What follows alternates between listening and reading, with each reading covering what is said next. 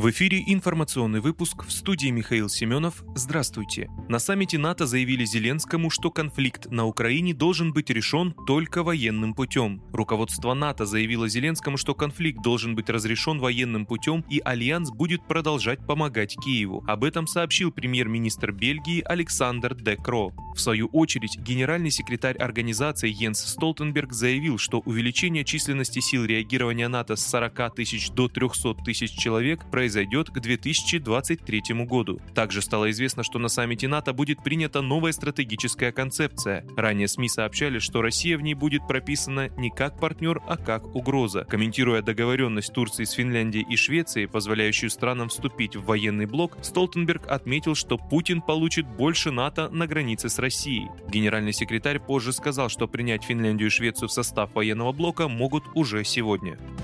ФСБ задержала членов экстремистской организации в Волгоградской области. В Волгоградской области пресекли деятельность экстремистов, планировавших вооруженный захват власти, сообщили РИА Новости в пресс-службе регионального главка ФСБ. Так, спецслужба совместно с полицией выявили местных жителей, причастных к созданию экстремистской организации. Установлено, что члены данной организации на своих собраниях обсуждают вопросы и подготовку к насильственному захвату власти с применением огнестрельного оружия и легковоспламеняющихся смеси в отношении представителей правоохранительных органов и вооруженных сил Российской Федерации, сообщили в ведомстве. Подозреваемых задержали. Следователи возбудили уголовные дела по статье «Организация экстремистского сообщества». По ней может грозить до 10 лет заключения.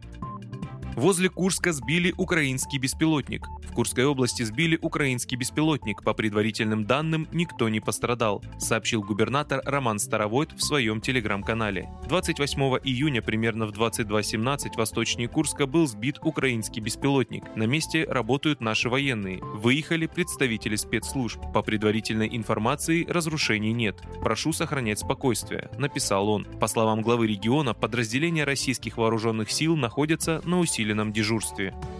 Для российских водителей задумали отменить штрафы за мелкие нарушения. Подготовлен законопроект, который отменяет штрафы за ряд мелких нарушений ПДД и одновременно ужесточает ответственность за серьезные проступки. Об этом сообщают известия. По информации издания, законопроект также вводит санкции за превышение средней скорости и предусматривает отмену штрафа для российских водителей за непройденный техосмотр. Проект нового закона предполагает отказ от штрафов за незначительные нарушения, например, за грязный номер, забытые дома права или документы документы на машину, не включенный указатель поворота. За управление автомобилем с мелкими неисправностями также предлагают ограничиться предупреждением. При этом вместе со смягчением ответственности за ряд нарушений предлагают наказывать строже. Так, за непристегнутый ремень собираются увеличить штраф с 1 тысячи до 5 тысяч рублей. За повторное превышение скорости на 40-60 км в час вводится штраф в размере от 2 до 5 тысяч рублей, либо лишение прав на срок от 4 до 6 месяцев. В законопроекте отдельно прописано прописано, что штрафы, предусмотренные за нарушение скоростного режима, действуют также и в случае превышения средней скорости.